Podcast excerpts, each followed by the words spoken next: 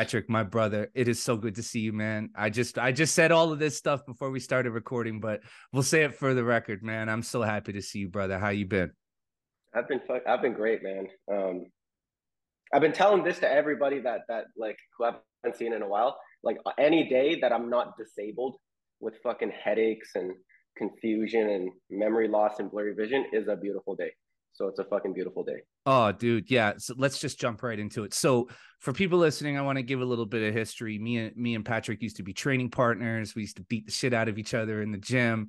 Um, Patrick is a very, very, very uh, uh, uh, experienced and capable kickboxer. Uh, but you you stopped uh, with uh, training Muay Thai because of head injuries. So why don't we jump into that? Because you sustained a pretty serious head injury and, and spent a long time recovering. So uh, uh, tell the listeners, you know, how that how that brain injury happened and all of the other brain injuries and really what what led you to where you are now. Yeah, sure. So my whole life I've been super active, played a bunch of sports, got several concussions from football, soccer, cliff jumping, just just activities.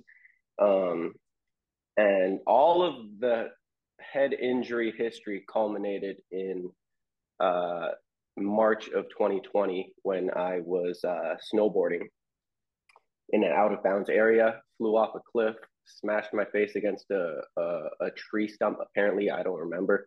Um, was unconscious for a couple minutes, fractured my face, um, and had to get uh, carried out.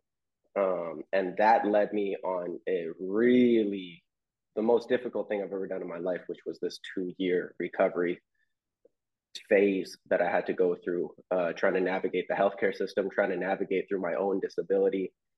Um, uh, all the while uh, freaking out the whole time that I'm already in the double digits of concussions. And this last one, even on an MRI, showed that I got scar tissue in my frontal lobe. Um, so then I was so obviously you're you're that level of disabled and you know your history of concussion. So you're just freaking out and nobody you can't get help from the healthcare system because it's so fucking broken, especially when it comes to uh, treating concussion patients. Um, and uh, and yeah, it's been a journey, man, over the last two years. But I'm feeling great now, coming out of it. Um, just honestly, man, just so grateful to to to get back to work, be able to help people get healthy, help athletes perform at their best, um, and obviously for myself, being able to do all the things that I love, actually being able to be there for my family and my friends, and actually having the ability to do the things that I love, whether it's kickboxing again. I don't spar anymore, obviously, but whether it's kickboxing, jujitsu, soccer, whatever, it just feels great to to be just functional again. Yeah. Okay. So we probably should have started with this, but please tell everybody what you do for a living and, and where, where you specialize. Yeah, sure. So I'm a strength and conditioning coach, essentially a glorified personal trainer. That just gives me the title that I can train athletes. Um, and I've been doing it for uh, a decade now. Um, and honestly, I don't, my, my specialization is in treating the entire human. So if I have like a soccer player in front of me, he's not really a soccer player. I look at the whole human first, how their relationships are, how their mental health is, how the physical health is, how their habits are, how their movement patterns are, how their nutrition is. So I look at the whole human, and that's kind of my specialty is to treat human first and work towards the specialization that my clients are looking for. Yeah. Start zoomed out, move into a more zoomed in perspective. Yeah, you're you're for me you've been a massive source of information. Like if i if i have a question i go to instagram i go to thoughtful meathead which is your instagram uh, page and i'll literally go through videos until you touch on exactly what i'm looking for because you're probably the only guy in your field that i that i completely trust. You're you, you have such a wealth of knowledge as it come when it comes to body mechanics the way your body responds to certain workouts certain routines diet. I mean for anybody out there who's who's who's looking for information on this stuff, I really really recommend uh, Pat's uh, uh, Instagram account, uh, Thoughtful Meathead. He covers the gamut, and and you know, and you're a very intelligent guy as well. You're very well read. Um, you he, you focus a, a lot on the mental side of things which i think is something that a lot of people miss. I think a lot of people miss that that mental component to to to to health right? Um you know we we put a lot of focus on our appearance and on the way that we look and the way that we that we feel physically but but mentally there's that's that's a whole other realm that a lot of people don't pay any attention to. Yeah couldn't agree more man. It's all wrapped up into one thing. And um to be honest like the mental and physical kind of separation shouldn't even exist. Whatever is occurring to you physically is going to manifest mentally. Whatever is occurring to you mentally is going to cause some kind of physical manifestation. It's the whole fucking thing, man. The whole human needs to be treated. Yeah, absolutely. So so when you when you sustained your injury snowboarding, how far did you fall, Pat? Hard to say. I do remember waking up in uh tangled up in branches. So I didn't fall the whole way down, which is awesome. Um, but I remember looking up and I don't know off the top of my head, maybe 20 feet, 30 feet maybe. And then below me, same thing, maybe 20, 30 feet below me.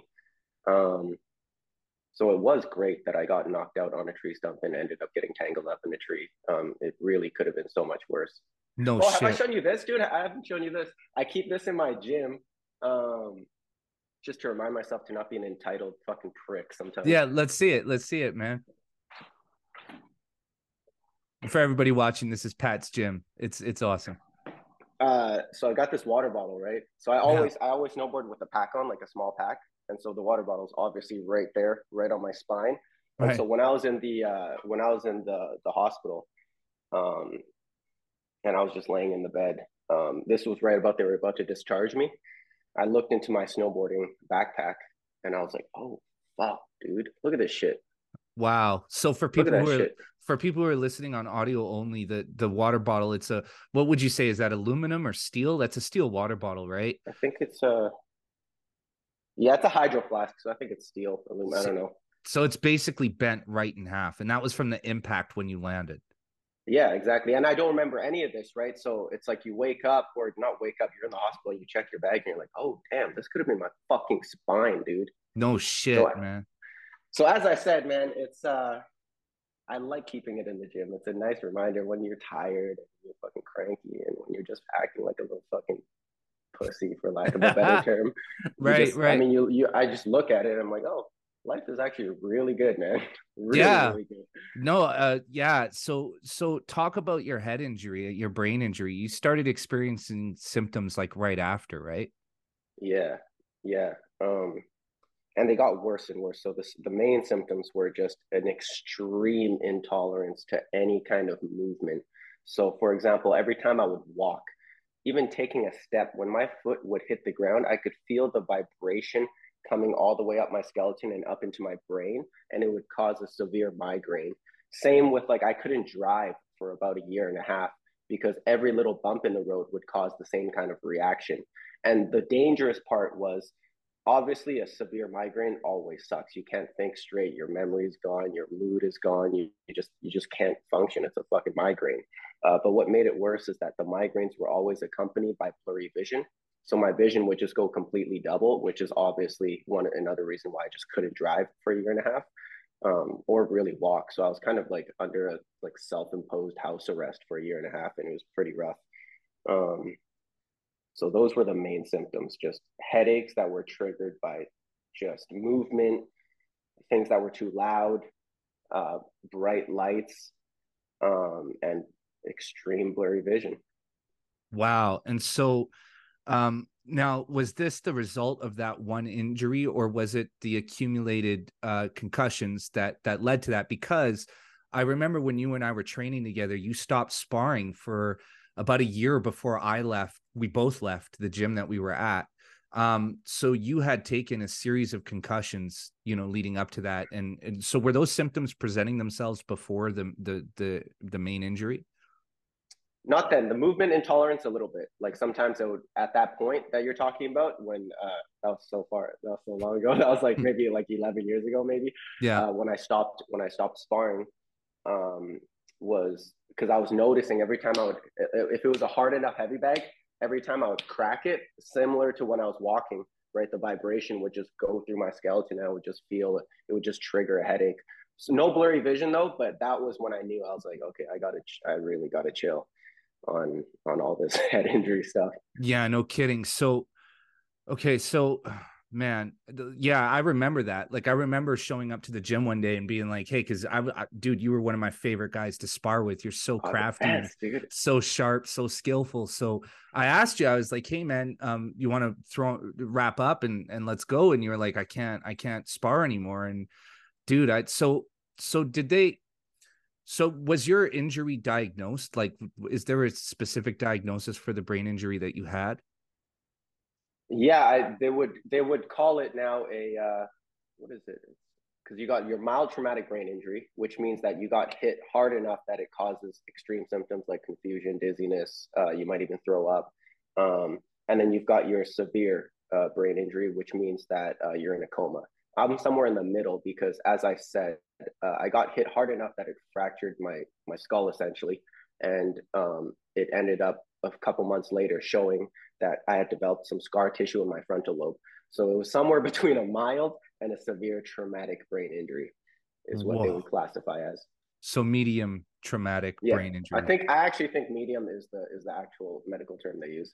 So so let's talk about your recovery because um you know this is the real interesting part. You uh, we spoke on the first iteration of this podcast while I think you were still working on on the recovery. Uh, what what did you do to to recover from this? Because it, brain injuries are not it's not like breaking an arm or you know pulling your calf muscle. They're they're permanent, man. Those are forever. So so how did you what was the regimen that you put yourself through to to get yourself to where you are today?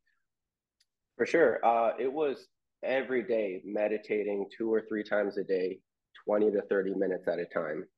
Every single day, making sure my sleep hygiene is on point. No screens two hours before bed. I'm re- if I can, I'm reading before bed, or at least I'm doing some breathing exercises, listening to some real chill music. Um, my diet was very similar. Was a ketogenic esque diet, um, because there's a lot of studies that show that it can manage neuroinflammation quite well. Um, and then the last piece of it was daily exercise. I couldn't, um, through my year and a half of just being pretty disabled, I couldn't lift weights because the increase in blood pressure would trigger a lot of symptoms.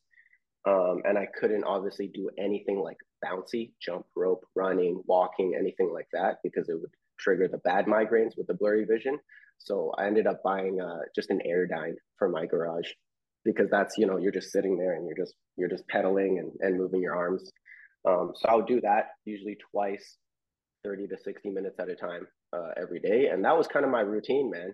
Um, one of the most important parts though that's not really my uh, uh, it's not really in my control um, but was a huge huge huge factor to my recovery. I, I do not believe that I would have recovered to 100% if I didn't have this because remember, I was isolated at home. I couldn't go out for a walk, I couldn't drive anywhere.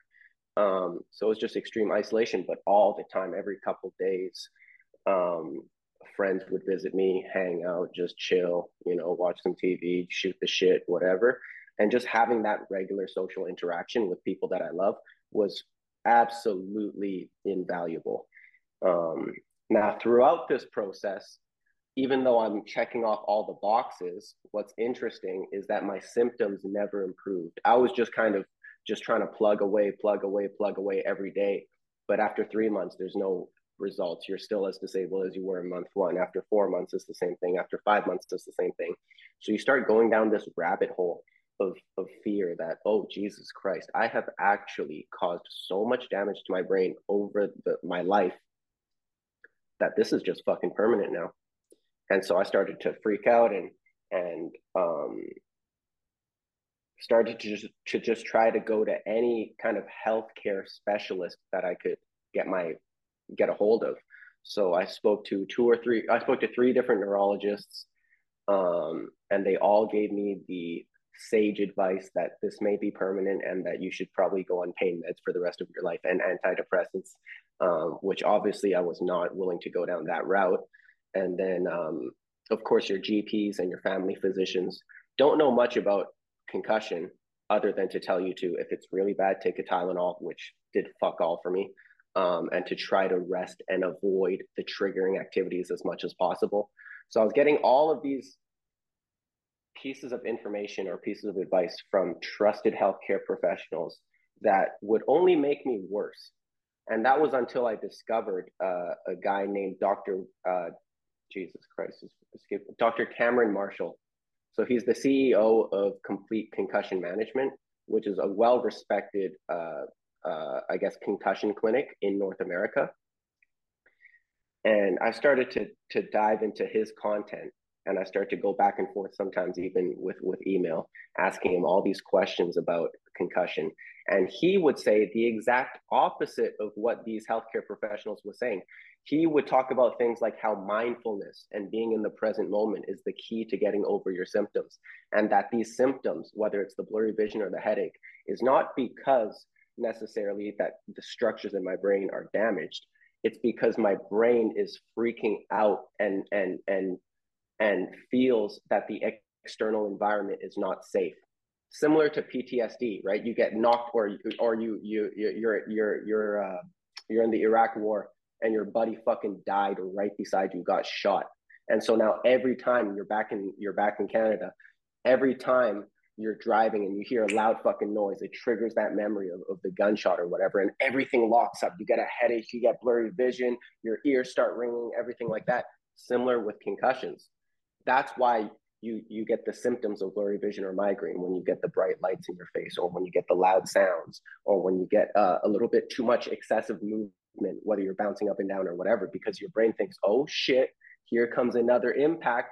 We better create a bunch of symptoms to just put pat in his place to sit him the fuck down so that we don't get injured again. Does that kind of make sense yeah totally so um yeah so I, I i can actually i can add to this because um as a young guy i went through a period of severe depression like severe depression um and uh paralyzing anxiety. This was you know 20 years ago when i was maybe 19 20 years old um i developed uh, a horrible anxiety disorder um but it was it stemmed from depression and uh the attacks that I would have, I would go to the hospital. You know, uh, there was a three month period where I was in the hospital every three three or four days because my body was actually simulating a heart attack.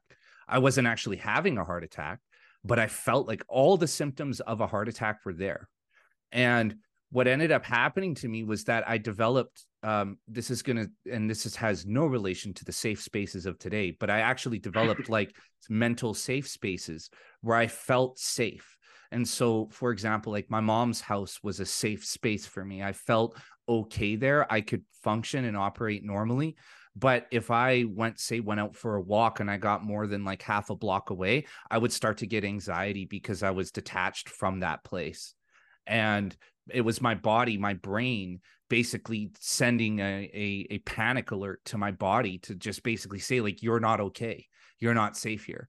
And um I, I i went through that for the worst like at the the the, the worst at the peak of it was like four months where i was in the same scenario as you for different reasons i was completely isolated completely insulated um I actually started to to to have some delusional uh some delusions and things like that because basically what the doctor explained to me I saw this really good a similar situation to yours. I would go to the hospital, they'd hook me up to ECGs, EKGs, all that, you know, monitor my heart. And they'd be like, no, you're fine. And just send me home with no explanations. And then I remember there was one doctor who prescribed me Ativan, or no, one doctor who prescribed me antidepressants. And, and, and I was on the same level as you. I'm like, I'm not taking those. And then I went to the hospital one night and there was a doctor there who was finally a good doctor. And he basically sat me down and was like, listen, here's what's going on you are dealing with something inside of your own mind. Nobody can fix it. Nobody can take it out of you. You're the only person who can who can who can solve this problem. And you're going to keep coming here and keep coming here and we're going to keep telling you the same thing that nothing's wrong because nothing's wrong, but there is something wrong and it's mental and it's it's a puzzle that you have to figure out on your own. So he said, "Here's what I'm going to do. I'm going to prescribe you Ativan. If you need it, take it, but I recommend you do not take it. Don't take it. Figure this out on your own because if you start taking the pills, you will become dependent on them for the rest of your life. You will never get away from the pills. And dude, I'm telling you, the next day I got out of bed and I was like, okay, I have to figure this out. And I forced myself to walk two blocks to the community center and get some and and just do a very basic workout routine. And those two blocks i'm telling you man was like was like walking 100 miles for me at that point because just to get half a block away from from my mom's house was was ho- like i was was impossible. To walk two blocks was like scaling you know the himalayas you know what i mean? Like it was it was i i couldn't believe i, know I did exactly it. what you mean actually. Right. exactly right. And so um i started doing exercise and I I I st- like not started, but I I went back to getting exercise and and just doing like you know basic workouts and and slowly but surely over time the the anxiety faded away. But it, it was also because I was leaving those safe spaces. I was I wasn't confining myself and eh, to where I felt safe. I was taking risks and pushing myself beyond boundaries that I had set for myself. Right. And so so yeah i know exactly what you mean. It you you, you kind of had to put press beyond like what you thought was was was possible and and and kind of put your brain in those scenarios and retrain your brain to not send those signals anymore.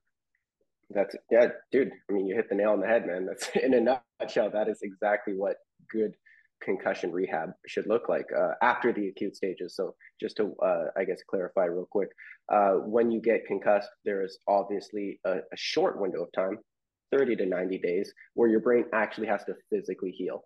But after that time, let's say after 90 days, your brain is physically, it's golden, it's fully healed. So all of the symptoms that you're experiencing are in your head. And here's the kicker that there's such a stigma with mental health these days that when you tell concussion patients that, hey, this stuff is actually just a manifestation of your anxiety, then right away the automatic reaction is is to recall. No, I don't have fucking anxiety. What do you mean, dude? I'm mm-hmm. a fucking savage. Like, but no, man. Like the the the the ability for your mind to manifest physical symptoms, which is what happened to me, and which is what happened what happens to tens of thousands of people that are still suffering with their concussion symptoms to this day. It's real, man.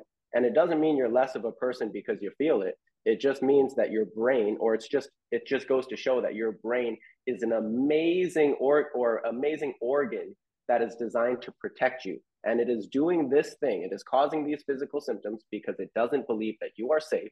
And that's a good thing because that's what your brain is supposed to do. You just have to understand that it is fucking safe out there and just like you said, you actually have to put in the work to slowly, over a long period of time, retrain your brain, retrain your brain, and desensitize yourself to all of these things that are causing the physical symptoms. Yeah. So I've heard Joe Rogan and others talk about, you know, when guys get too many concussions, that that that's when they become punchy and their brain just shuts off when they when they get hit um is there any truth to that or is that again like a, is it a mental thing or is it actually like a defense a defense mechanism in the brain to just shut off when you take a when you take a hard punch? It is all of this is up in the air right now. There are some good working theories around it um, after working with and again i would refer always to dr cameron marshall of complete concussion management. This guy has spent his entire life combing through all the available research, which can be extremely blurry and and and and nuanced at times. And he's amalgamated it into a good working model of what long-term concussion symptoms are.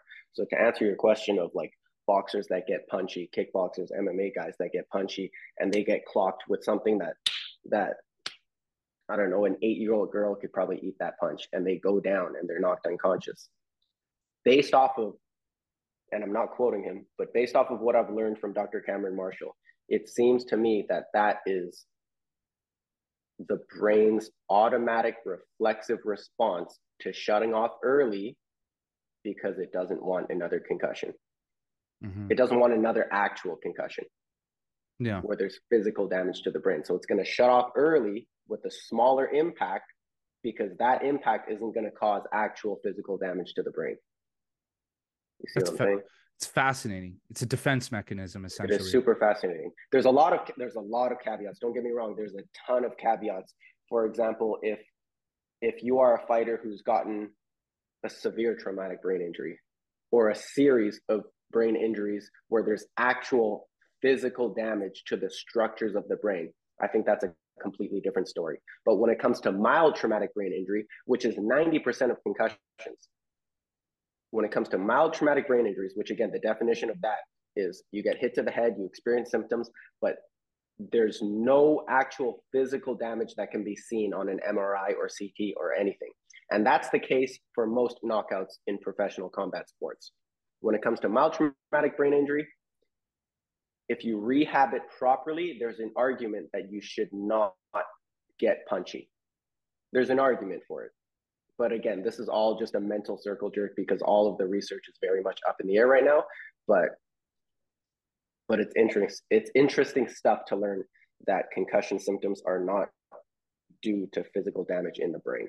Yeah, the, the human that's brain. the that's the that's the foundation of it. That concussion and the symptoms of concussion most of the time are not due to physical damage to the brain. It's your own brain re- overreacting to external stimulus it's just crazy that yeah the, the brain is such a it's it's such a mystery right? The human brain like we we know very little about it.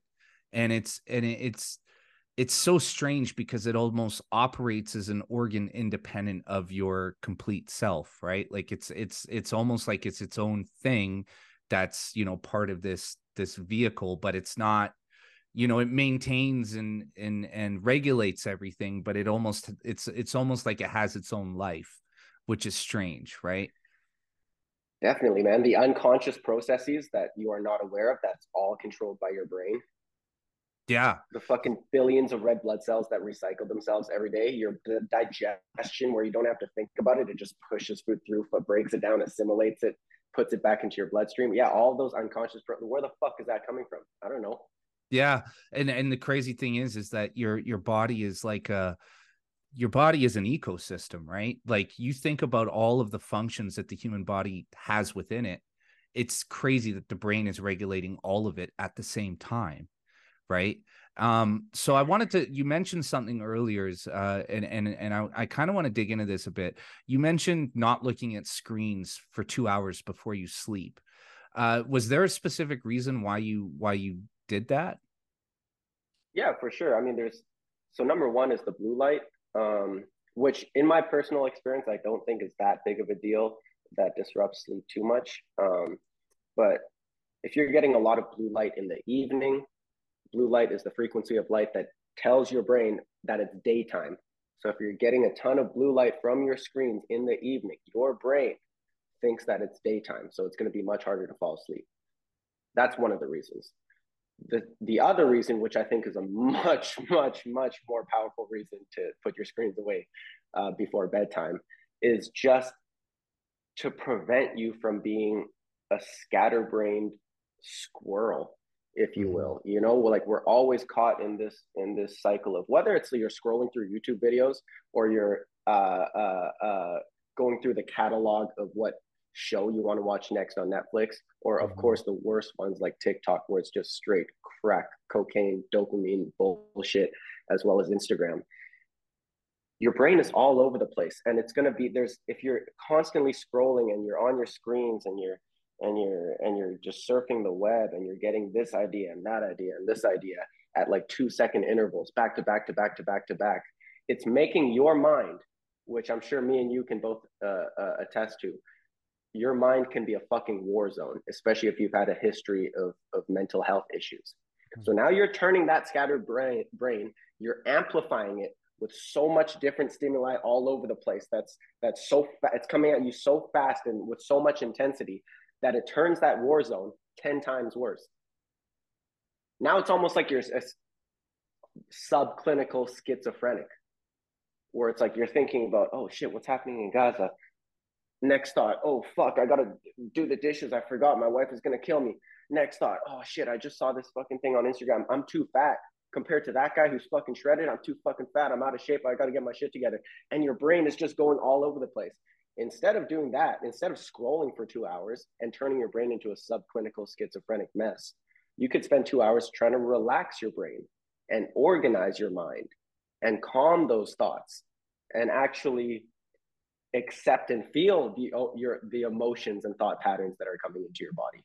So mm-hmm. that then you can actually bring your physiology and your nervous system down to a level where you can actually have an extremely productive sleep a deep sleep.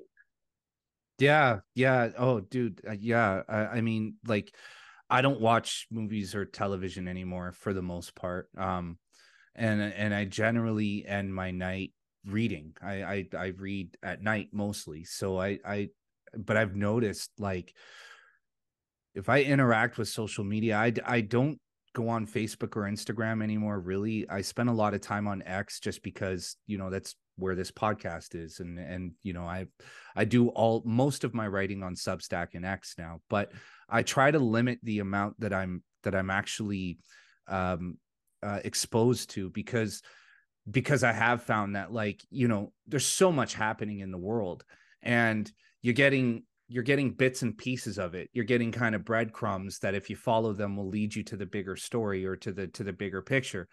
But there's so many of them. It's like you're con if you're if you're paying too much attention it's like you're constantly fo- following a million different breadcrumbs in a million different directions. And and i think your description of subclinical schizophrenia is actually the best i've ever heard because I think that's that's the most accurate way to to describe it. And I think because you already have voices in your head. You already have voices in your head that are hard to fucking manage. Now you're adding a thousand more. Mm-hmm. So now it's just a fucking chitter. It's a yeah, subclinical yeah. schizophrenia, man. It's it it is. It really is, man. And and like I I know, you know, like for myself, like I said, like I I try to limit the amount that I'm exposed to or the amount of breadcrumbs that I follow just because you you follow one and then you follow another and then you're like well this is more important than this and then this and this and like you said you know gaza world economic forum new world order fucking you know digital ids like for me that's what that's what that's what can happen to me right? If i spend too much time on x formerly known as twitter i'll i'll, I'll get really scattered because i'm like I, you, you can only kind of you only have enough time or enough or, or the ability to to kind of get a small piece of the information before you move on to the next thing or before the next thing is smacking you in the fucking head. And so, you know, for me, what I've done is I've really tried to just limit the amount that I that I absorb, right? Um now I want to actually good this is a good good segue. I want to talk to you about stress and and the, the the effects of stress on the mind and the and the body because I think this this what you describe as subclinical schizophrenia is actually having just this just unprecedented uh, unprecedented impact on us culturally. I think social media has kind of led to where we are now culturally and in a lot of ways and and the, the just the way that we interact with the world. And i think a lot of people are extremely stressed out without even really knowing it because this has just become kind of become our mode of being right? Become um, our brave new normal uh, there you go. Right. That's that. There you go, man. Perfect. But but it's become like just we just live in this permanent state of stress. Now I'll tell my story. I taught I talked about it in the solo podcast that I did.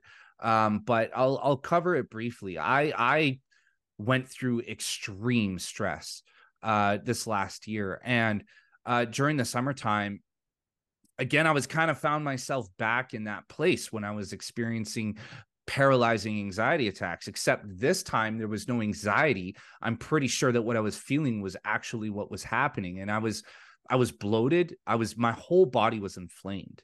I wasn't sleeping. When I did sleep, I would just sweat like in my sleep, just buckets, like my entire sheets, bed soaked through. I was getting chest pains. My fingertips on my left hand were going numb um, I was I, w- I had to go to the dentist because I was clenching my teeth so bad that all my top teeth were breaking, and um, and and I was I've I've never been in a, in a place like that before where I kind of felt like I was I was living moment to moment, just managing just managing stress. That was what most of my life was. Um, now I know you know a bit about this, but can you talk about the effect that stress has on the human body like just just the just the level of magnitude that it can that it can do to a person Yeah, for sure, man. If we are to work with, uh, again, it all starts from the mind, right? And your mind is the one that can either manage all of this perceived stress, because that's really what it is, right? All of the things that you're experiencing are objective, right? But for whatever reason, your mind is perceiving all of it as a threat, which then creates a cascading events or a cascade of inflammatory processes in the body that can range from extreme bloating, your digestion can just shut down um, you sweating at night is not necessarily an inflammatory process, but all of these processes where your body is freaking out, it just it gets stuck in fight or flight, and so, because it gets stuck. Something I want to actually I forgot to mention. Um, I I I was so stressed out I w- I didn't shit for like two or three days at a time. Like I wouldn't. Yeah, for sure. Yeah, please. Continue. And that totally makes sense because because the nervous system you can think of it as a teeter totter, right? You got on on the one side you got your uh, you got your sympathetic nervous system. On the other side, you got your parasympathetic sympathetic nervous system. When your brain perceives all of the shit that you're going through in life as dangerous, your sympathetic goes into overdrive. Well, I guess it should be this way. Your sympathetic goes into overdrive, and what that means is if sympathetic is fight or flight, parasympathetic is rest and digest. You are now stuck in fight or flight. And what is what are all the symptoms of let's say you're a wounded animal in fight or flight? Sweating profusely, having your digestion completely shut down, not being able to not being able to think clearly because your your your thinking has become so myopic because it's focused on the narrow dangers that, that it perceives. So you can't even think straight now because you cannot open into a more panoramic mode of thinking. Uh, you can't sleep because there's always danger. Why the fuck would you sleep when you have to keep your eyes peeled for the dangers that your brain feels are are around. Um, so in essence, all of these, even cold fingers, right? Your circulation goes away from your periphery and it goes more towards the core to protect the the the the the, the important bits of your body, right? So all of these symptoms are just your brain stuck in fight or flight and causing all of these physical symptoms. Um, if these physical symptoms continue for long enough, then obviously the body cannot repair itself. And that's when you get chronic disease. Right. And the body can't repair itself because once again, parasympathetic is rest and digest. That's the time when your body heals itself and gets rid of old cells that are useless, cancer cells, just degenerative cells that are useless. And it can actually start the process of becoming anabolic again and repairing itself. Well, if that's shut down, for a course of months, years, sometimes, unfortunately, for a lot of people, even decades, well, then you start getting chronic disease. You get your diabetes, you get your rheumatoid, you get your arthritis, you get your, all your autoimmune conditions. You get your, you get your dementia, cancer, you get your cardiovascular disease, cancer, because you've just let that fucking teeter totter tip this way, and it's been it's it's been kept tipped this way for way too long, and your body just eventually it just breaks down. So yeah. the root cause or the root like fix of all of this stuff is obviously it's very not going to I'm not going to put a blanket statement because it's very case by case dependent. But for the most part, the root fix for all of this stuff is to manage your mind first before you even start to think about your your your your your sleep habits and your and your and your exercise routine and what's the best diet ketogenic or vegan or carnivore or mediterranean diet or whatever before you even give a fuck about any of that stuff manage the mind first learn how to learn mindfulness. Mm. learn strategies to control your stress to bring yourself back down to a level state with your physiology and your nervous system. That's the foundation of the pyramid. And then you can work in the middle section you can consider that your basic health stuff your exercise your nutrition your your relationships whatever. And then the top of the pyramid is all the specific stuff that you might want to do. Supplements seeing this one specific doctor to, to get rid of the fucking fungus on your toe or whatever.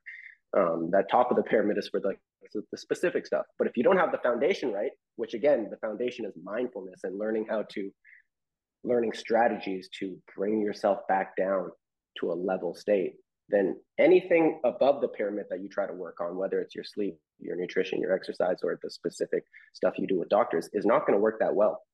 Mm-hmm. Yeah, no, dude. Yeah. I, I mean, so for me, I got really lucky. I lost. I, I left my job. I, you know what I mean. I lost my job, and and that was the best thing that ever happened to me. It was, you know, I, again, I talked about it previously, but you know, so that was the trigger. That was the trigger for this whole cascade of events that you just described. Yeah. No, it's okay. So, so basically, you know, long story short, I was working at an audio tech company out here, and um, it was the the guys I was working with were great. Everybody was really great people, but they didn't have any money and I was the procurement lead for them. So, you know, I can't buy stuff if you don't have money. Sorry. Like if you can't pay your bills, nobody's selling anything to us. So I ended up leaving that company and I you know, I've I've always been the sort of person where I think really far ahead, right? I never I never leap without looking. And so I knew I had to leave that company because it was a very stressful situation, but it was manageable, right? I mean, the guys that I worked with were great. Um, but I just knew that it wasn't a long term uh, you know place for me it wasn't a it wasn't going to be a long term job so i i started looking and and i i got a i got a offer from another place for a lot more money than i was making and they had money. So i was like okay great. But when i interviewed the manager the the the girl who was going to be my manager she was just just not equipped to do her job and i could tell she just didn't have the personality required to manage other people and you know i'm a 40 i'm a 40 year old man. I've managed teams before. I i know you know everybody that i've ever managed told me that i was their their favorite manager because i think i understand personalities and i know how to work with people right and this was just a girl she just it wasn't that she didn't know how to manage personalities it was that she didn't care to and I could and I could see it. She was just not a great person. And so when I started working at that job, they had me doing the work of, you know, like three people, like from day one. And that was that and and I was so stressed out, dude. Like I was I I can't explain it, man. Like I I it was like within the first month I was there, I realized like this place is to put me in a hole. Like that like i was so exhausted every day. I could barely think straight. I could barely keep my eyes open. And it just got worse and worse and worse from there. And there was just no you know was there was nobody to talk to about it in, in, at the company where i worked because everybody in in management were just so toxic and, and hostile and i hate using the word toxic i really mean it when i say toxic like these were poisonous people and they were just so hostile so i couldn't talk to anybody about what i was going through or or that i couldn't manage the workload and you know, at the same time, like I said, I've always been somebody who thinks very far ahead into the future and I have children. I'm married. Like I'm not I'm not some kid who can just leave a job and be okay and live in mom's basement for a while. Like I have I have responsibilities. So, you know, I I got stuck in this loop of like thinking too far ahead and and and and and just all of my stress and all of my worry kind of compounding, right? Because it's like, well, if I leave this job, I got nothing else to go to you know, I got money in the bank, but how long is that money going to last? It, you know, will I find anything else? Will I find, you know, will I find another opportunity? Meanwhile, my following on Substack and Twitter, which is now X, was growing substantially. Like, dude, I'm telling you, like the stuff I was I was writing was getting like a million reads, which I've never had that happen to me before. So it was kind of like it was like a double edged sword, right? Because it was like I knew that I had to jump I knew I had to go after this full time sooner or later.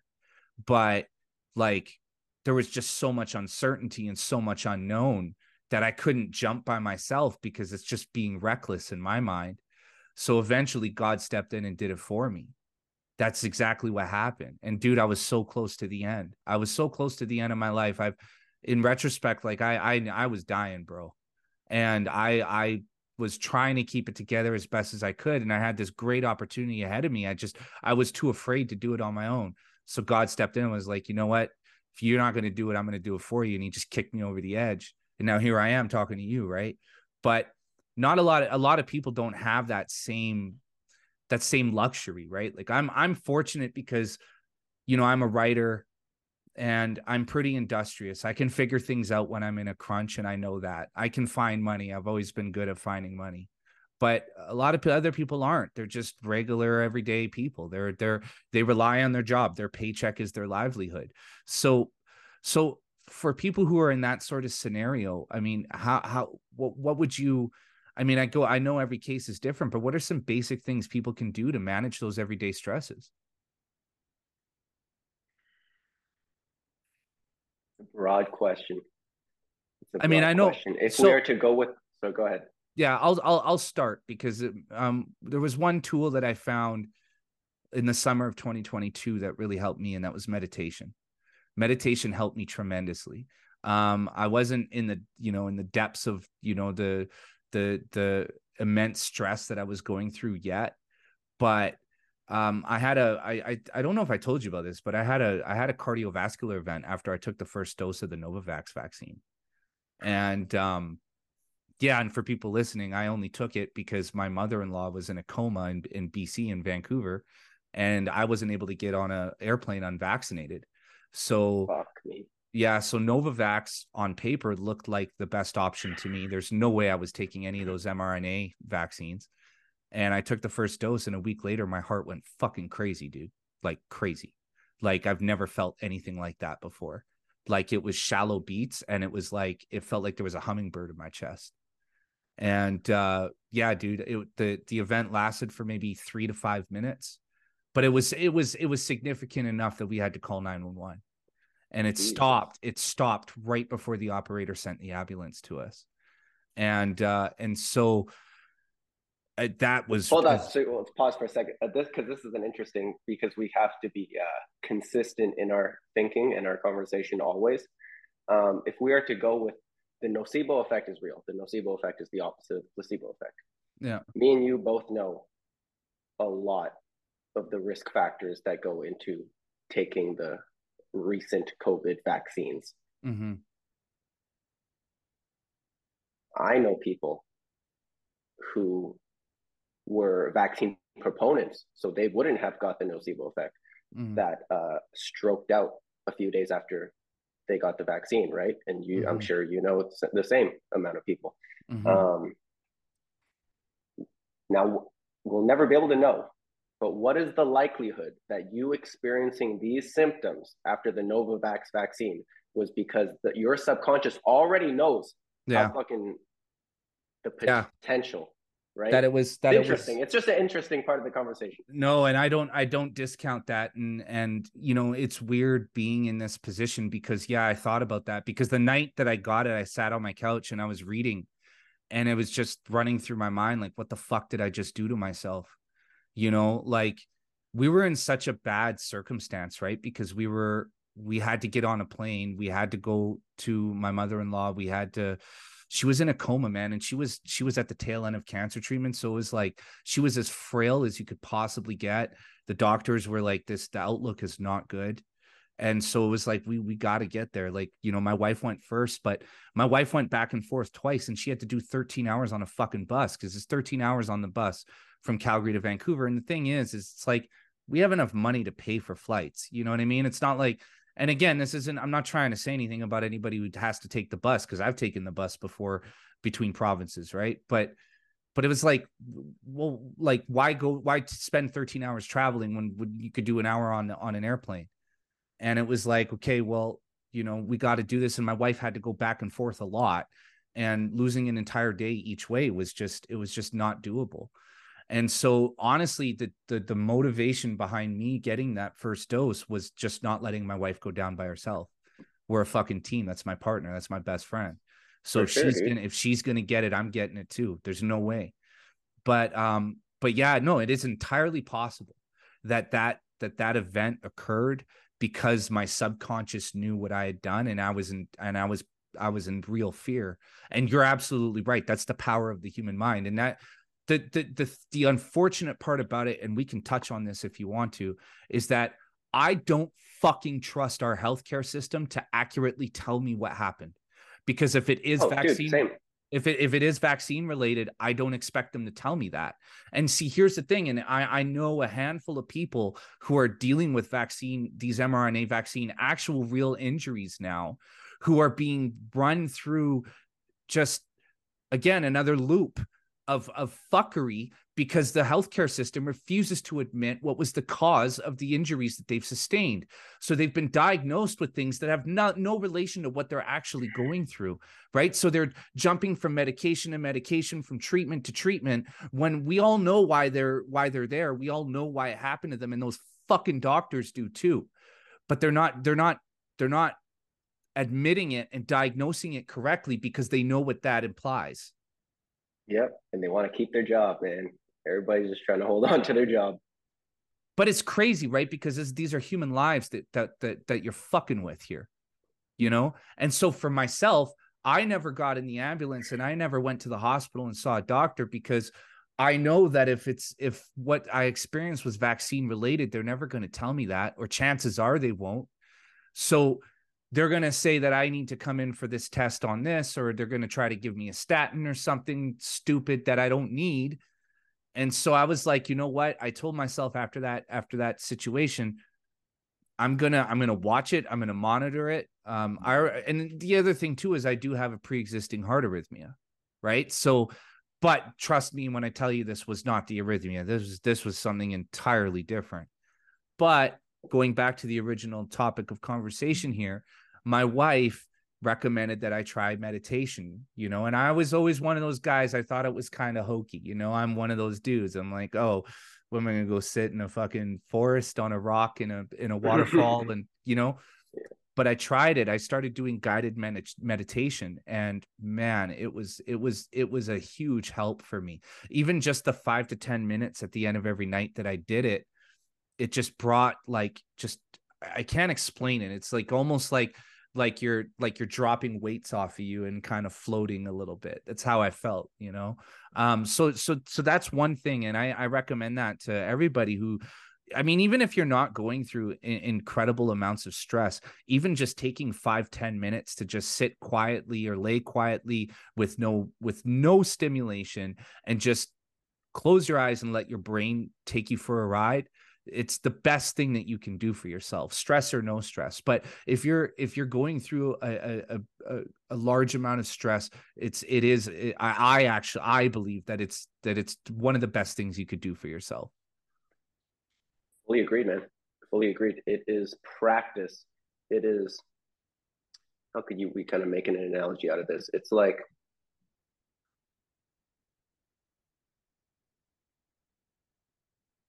I don't fucking know. It's like training hard in the gym to develop your physical body so that when you have to go out and carry heavy groceries or run after the bus or climb up a flight of stairs without getting winded, you just do it just automatically without thinking about it because your physical body is just so fucking trained in that way. It's the same thing for your mind. Mindfulness is kind of like the you can think of mindfulness as kind of like the the fertilizer for cognitive performance and neuroplasticity.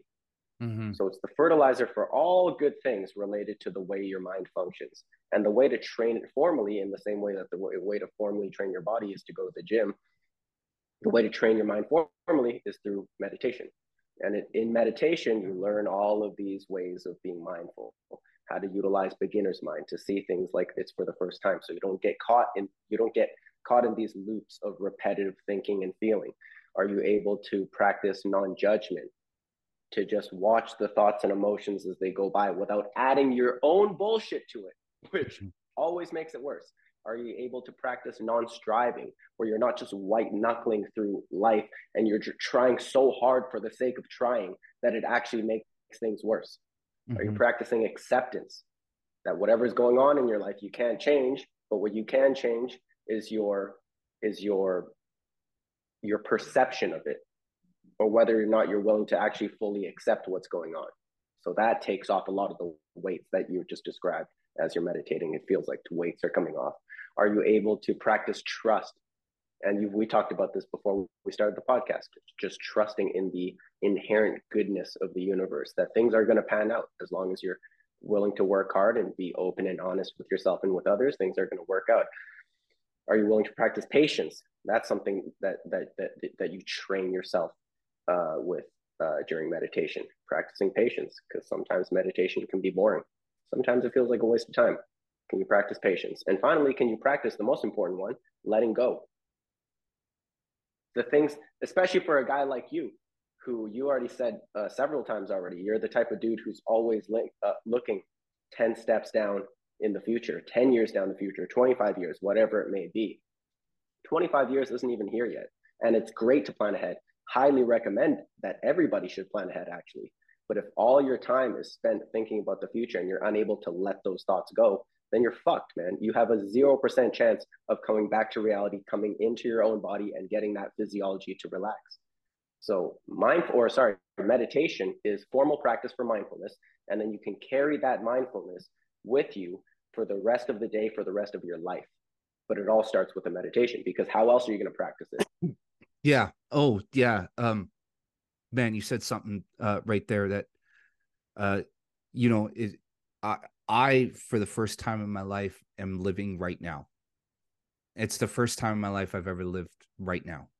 I was always thinking about tomorrow, next week, next month, the year after, what's going to happen. And and you know, you you you made you made a great point there. Like I feel like at 40 years old I'm living for the first time.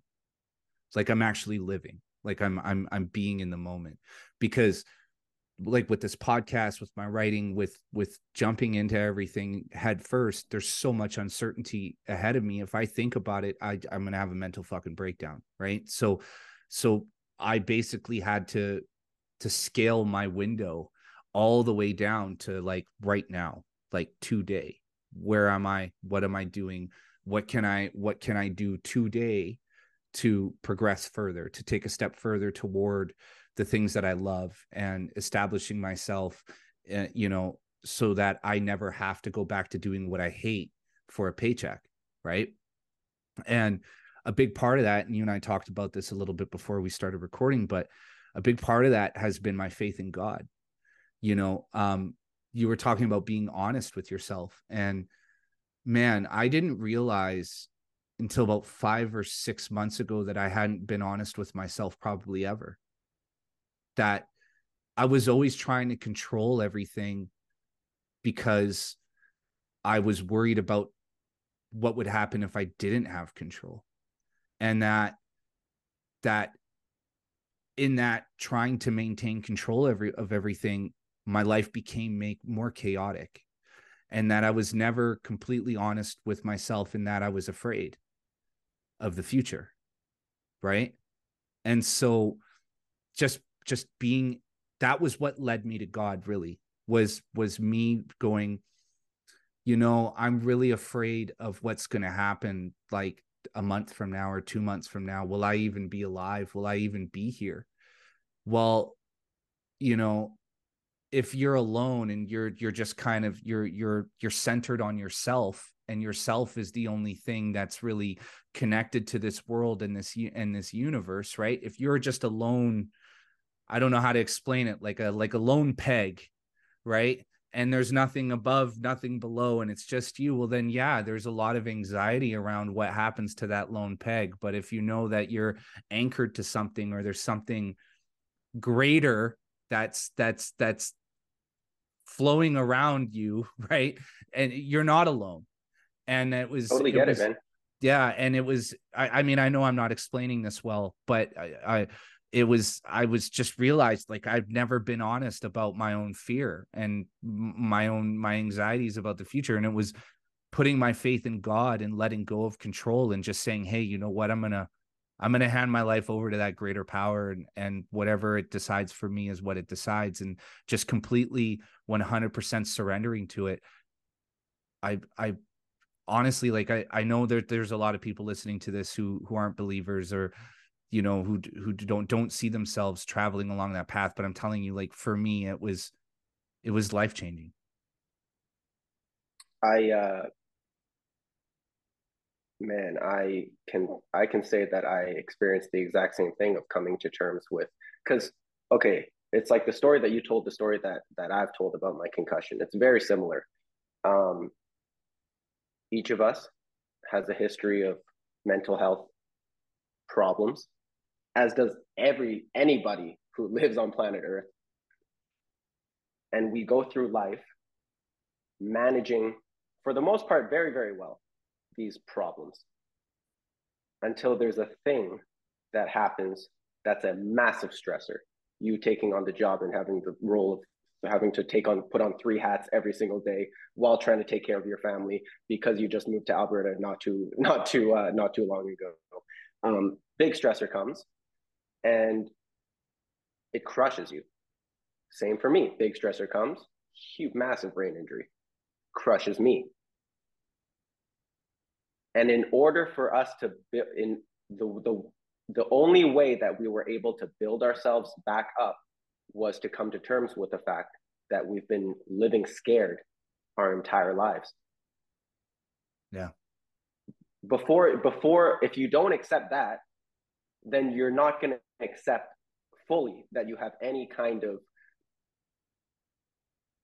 responsibility for how you're feeling or that you'll never accept the fact that the way you're feeling is in large part due to your mind.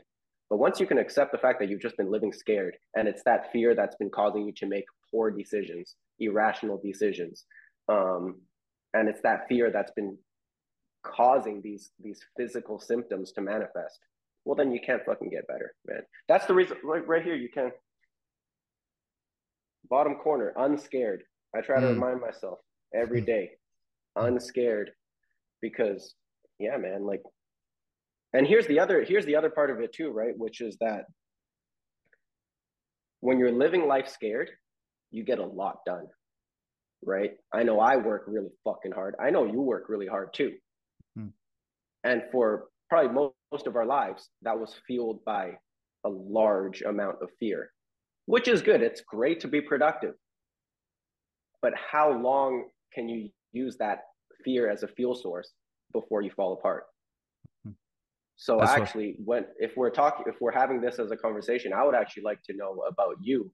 Like, what is your motivation now? If it's not fear that's pro- that propelling you to to to take care of your your wife and your kids and to and to grow uh, the business ventures that you're growing, then mm-hmm. what is fueling it now? Lo- love, and it's the craziest part.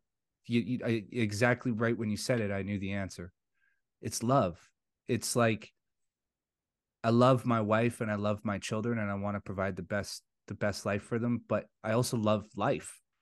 I also love being here and you know the role that I've kind of found myself in is you know I think a lot the same place a lot of people find themselves now people who are outspoken we kind of find ourselves speaking out against this evil and corruption that seems to have taken over our world and you know, I asked myself that question this morning because the the larger my readership and the the the more people are watching this, the the larger this whole thing grows, the the more nervous I should be because I know that I'm poking at the eye of Sauron. You know, I know that there's there's this thing that's out there that wants to control everything that made a real run for it with COVID 19. And now that the dust has settled around the pandemic, we're running headfirst into this global totalitarian system. And I'm one of the people, I'm just one of many voices that's out there speaking out against it and trying to stop it.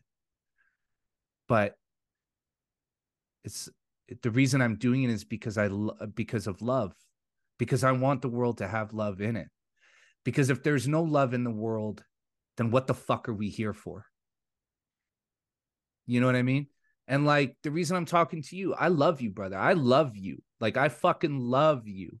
And like I don't talk to people that I don't find interesting or the, to people that I don't love. And that's a big been a big component of my life today is I've cut out all the things that I don't love and all the people that I don't love. You know? And so my circle is really really really small. And the people that I communicate with on my in my personal life is very very very small but it's because i've committed my life to love. And that only happened once i got rid of the fear. I would absolutely i came to the exact same conclusion. It's crazy dude. Two different circumstances you come to the exact same conclusion exact same learning lessons. How did you get there just realizing that so obviously big brain injury makes creates a ton of symptoms but realizing that the reason i struggled so much with disability was because the concussion had already was was just amplifying the fear that i already deal with on a daily basis. And so again i had to come to terms that oh as much as I hate to admit it, I've been fueled by fear my whole life fear of being a failure, fear of being not enough, fear of not living up to my expectations, fear of fear of being a bitch, just fear of everything. That's what fueled me. Mm-hmm. And coming to understand that if I continue down that path, it's not it's not going to end well. It's just yeah. not going to be sustainable, period. I'm just going to burn out and fizzle out and, and die. That's it. Yeah. And what's interesting is that I thought that love was my fuel source. And again, this goes back to being honest with yourself. Mm-hmm. Said it all the time. Yeah, I do what I do because I love it, which is absolutely true. But underneath that was actually, I do what I do because I don't want to be perceived as useless or as fragile or as frail or as an unproductive unproductive member of society or just just trash. Um so yeah man the way i came to that conclusion is is just honesty. Mm-hmm. i said that i did everything i did out of love which is very true but underneath that which was a much more powerful motivator was that fear. And so i mean it's not rocket science you you just figure out that if you take out the fear part, then you're just fueled by love. And if you're just fueled by love, then you have in infinite, you can go, you can go forever. You can just keep going and keep going and keep going forever. And it doesn't feel like a burden. Mm-hmm. Yeah, no, I know. I mean, look, I, will tell you this. I, I sat down in front of my, at my desk this morning at 8 a.m. and I'll be here until 6 30 p.m. and I won't even notice the time pass you and I've been talking for almost an hour and I haven't even noticed. It feels like 15 minutes because I love this. You know what I mean? I love writing. I love, and that's the thing too, is the thing that I've also discovered is, you know, sometimes you got to take breaks. Sometimes you got to say, okay, I, today I'm not going to do it. Today I'm, I'm, uh, you know, if it feels like I'm doing it because I have to do it, then I'm not going to do it, you know?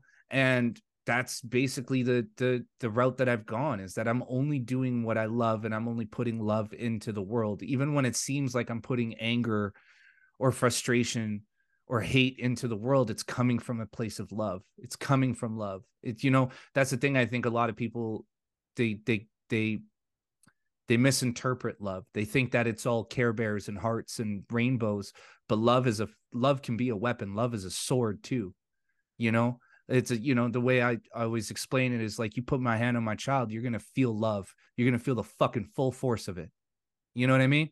I will send you to the outer re- i will send you to the outer realms in love with a big kiss goodbye. Mwah. but that'll be love. That'll be the love for my child that you feel enter your fucking body.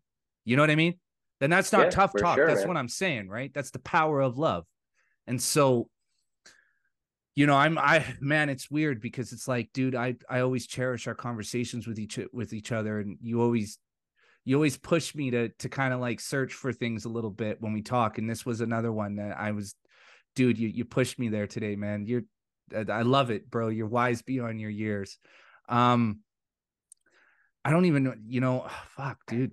I, also I, can i say one thing though? Yeah. I want to say one thing which is that uh we talked a lot about things that are sometimes a little especially for probably the people that that consume my content and the people that consume your content. Right. meditation a little airy fairy mindfulness yeah. flowers and waterfalls and whatever. Uh, even love right? But all of this stuff is like forget the airy fairiness of it all. It's very fucking pragmatic.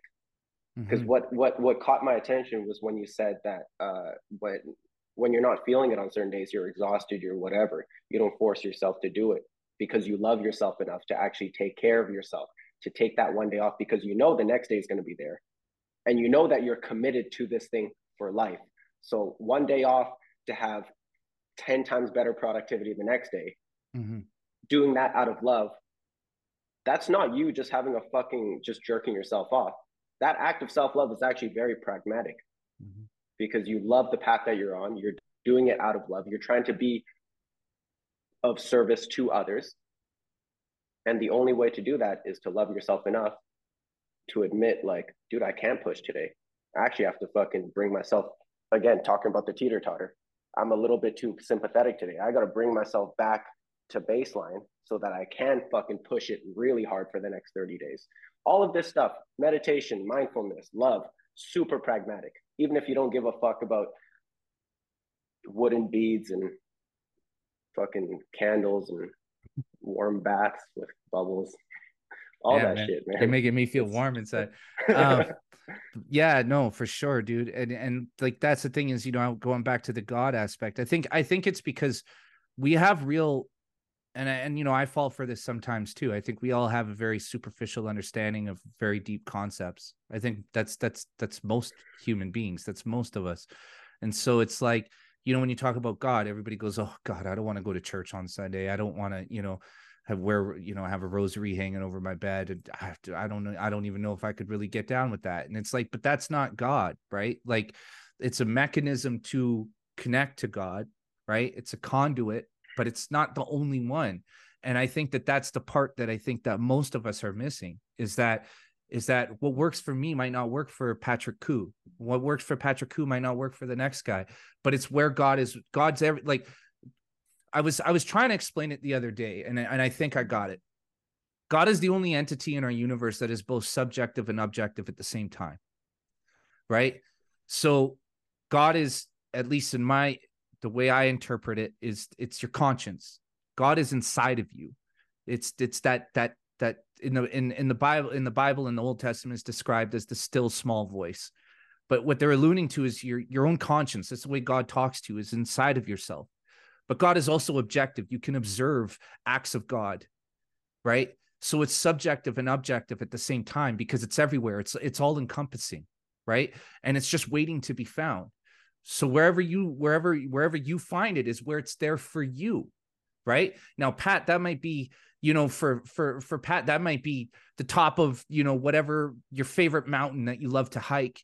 When you overlook all of british columbia and the ocean and you get to breathe in that clean air and that moment of like fuck yeah man i'm here. That might be where you find it. For me it might be in the it might be in the thousands of pages that i write. It might be in there. It might be in the eyes of my children you know but it but it's but it's wherever you find it and just make sure you have that connection and you establish that you know and i and i think going back to mindfulness i think that's a big part of mindfulness is knowing that that you're serving something greater than yourself and yourself at the same time right that i completely agree man what is and to add to that what is one commonality of all of these examples that you just gave in that's how you can experience God. When you're 20 pages deep into a three hour writing session, or when you're at the top of a mountain, you got this panoramic, beautiful view, and you just busted your ass to get up there physically. What's the commonality is that it's in those moments that you are absolutely, completely, unequivocally in the here and now, completely present. Hmm. So in that regard, I am of the opinion that that experience of pure presence is your connection to God. Is you actually being able to experience God, hmm. which is why personally I'm addicted to things like snowboarding and hiking and running and combat sports and writing as well and meditation and doing all of these things where I'm just trying to get my next little hit of God. I'm trying to get that next little hit of complete presence to remind myself of the beauty of this whole fucking thing. Yeah.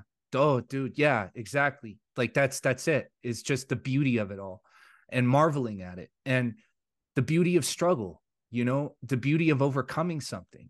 Like, you know, even in your lowest darkest moments you know they always say well you know god is there for you in your in your lowest darkest moments and i think that people always interpret it as being like there's some sort of external spirit that's going to come and and fix everything for you but that's not it it's that you're going through that to get to where you're going next.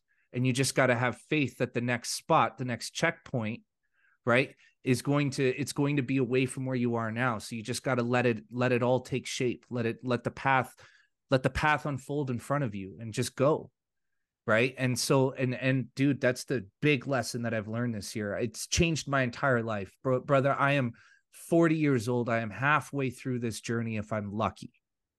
And I feel like I just learned how to live. You know?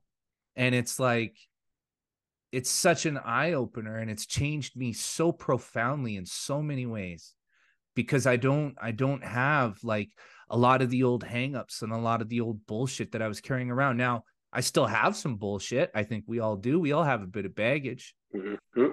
Right? And I don't think I'll ever get rid of my bullshit. But I think that I've, I'm lighter. I'm traveling lighter now. You know? And it's nice. It's beautiful. And and and man, I'm so glad to see your face today because you're a face that I've missed. And you know, it's you like too, man. You too, dude. Dude, I go to your Instagram page and you know, I'm one of those selfish pieces of shit. I watch all your videos and I forget to like everything. And it's not till fucking 20 minutes later when I'm in my car and I'm driving and I'm like, I just watched 10 of Pat's videos and I didn't like a single one of them to try to boost him up in the algorithm. I'm gonna I, I, I'm I, I'm gonna start doing that because I feel like such a selfish piece of shit. I feel like I should at least be boosting your visibility a little bit. But oh, good man. Like we said, I do the shit out of love, man. The more people can have a fuller understanding of health and physical performance, the better the whole fucking thing is, man. But the better but, the whole fucking thing is. Bro, you've been like a monk, a sage in my life and that's why I, I, wanted to have this conversation with you today and i, I want to encourage everybody to go to your to your instagram page thoughtful meathead and just watch the videos because you take such a practical approach you know and the thing is is it's like we talk i think we've talked about this before but like you can you can watch you know social media influencers or fitness gurus and they'll give you the the fucking you know the the the big pep talk the you got to do 100 miles or you know swim across the the pacific ocean and you know and and and so many people are like I, man like that's admirable but i can't do that. And the thing that i love about you is that everything that you talk about is practical. Is like hey here's a tiny little small thing that you can do that will dramatically change your your results in your life. And um I want to ask you just before because I know you got a client coming up. Where did that come from? Where did that approach come from? Like what what what made you take that approach to to just overall wellness and fitness?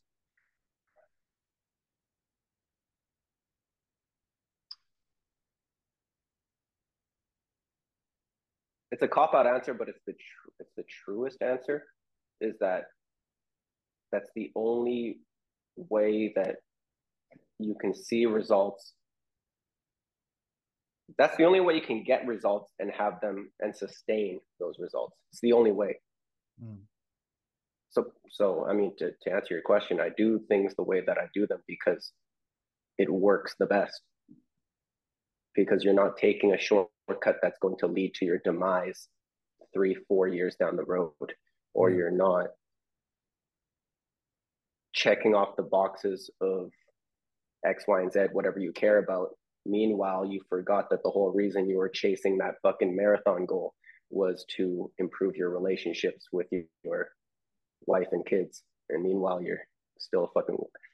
It's the only way treating and, and looking at the human from from from a fully zoomed out perspective and seeing their relationships and their physical function and their mental function and, and their purpose and their their their mindset and everything like that. It's the only way to actually get results sustainably. So that's why I do it that way. Yeah, brother. Well, please keep doing what you're doing, man. You took we didn't even get to talk about the sabbatical that you took from social media and I would let's do this again very soon because I actually want to I want to go into that with you because because I'm I was fascinated. You took a year away from social media. You didn't plug in Instagram. I was checking too. I was like, I want to see if I want to see if Paz if he's gonna be able to do it. And you did it, man. You were gone for a fucking year, and it sucked because I had to keep watching the same hundred videos over and over and over. But but um but there's a lot to talk about. We'll get we'll get to it on the next one for sure because uh, I mean the little teaser is just that like if you are dealing with something severe in your life and you're trying to fix yourself in one in in some kind of way, mm-hmm. get the fuck off social media. It's just not going to help you. Um, and then when you are able to take care of yourself and be a fully functioning human again, then go back on social media, not necessarily as a consumer, but just try to spread the love. Beautiful beautiful let's let's i dude we're gonna do this very soon i'm uh, we'll we'll talk offline but i'm gonna have you back because i i think that's a bigger discussion um pat before you run where does where can everybody find you Thoughtful Meathead on Instagram is always a good one. And uh, if you want to check out uh, my services, and I got a lot of blog posts about different health topics as well on my website, pkhealth, pkhealth.ca. And again, I recommend Pat's writing. He's a fucking brilliant writer. Take it from me. This guy is a good writer. I read his stuff. Um, again, I don't I don't hit the like button because I'm a selfish piece of shit, but I'm gonna start doing that more often and leaving comments and stuff. But um, Pat, thank you so much for doing this today, man. I, I, I really enjoyed this conversation. You're one of my favorite people to talk to, brother, and and it's so good to see you healthy and see you doing well, man. I'm I'm honestly, you're like, you know, I I don't I don't not hope that anybody's successful, but when you're one of the guys that I cheer for, that I'm like, when I see good things happen for, I'm really fucking happy because nobody deserves it like you deserve it, man. Really appreciate that, man. Thanks for having me on too, dude. I always love doing this stuff with you. Of course, brother. Okay, hang around. We'll say our goodbyes privately, and uh, but yeah, we'll have you back real soon, and we'll go into that into that uh, social media subject. Okay, sounds good, dude.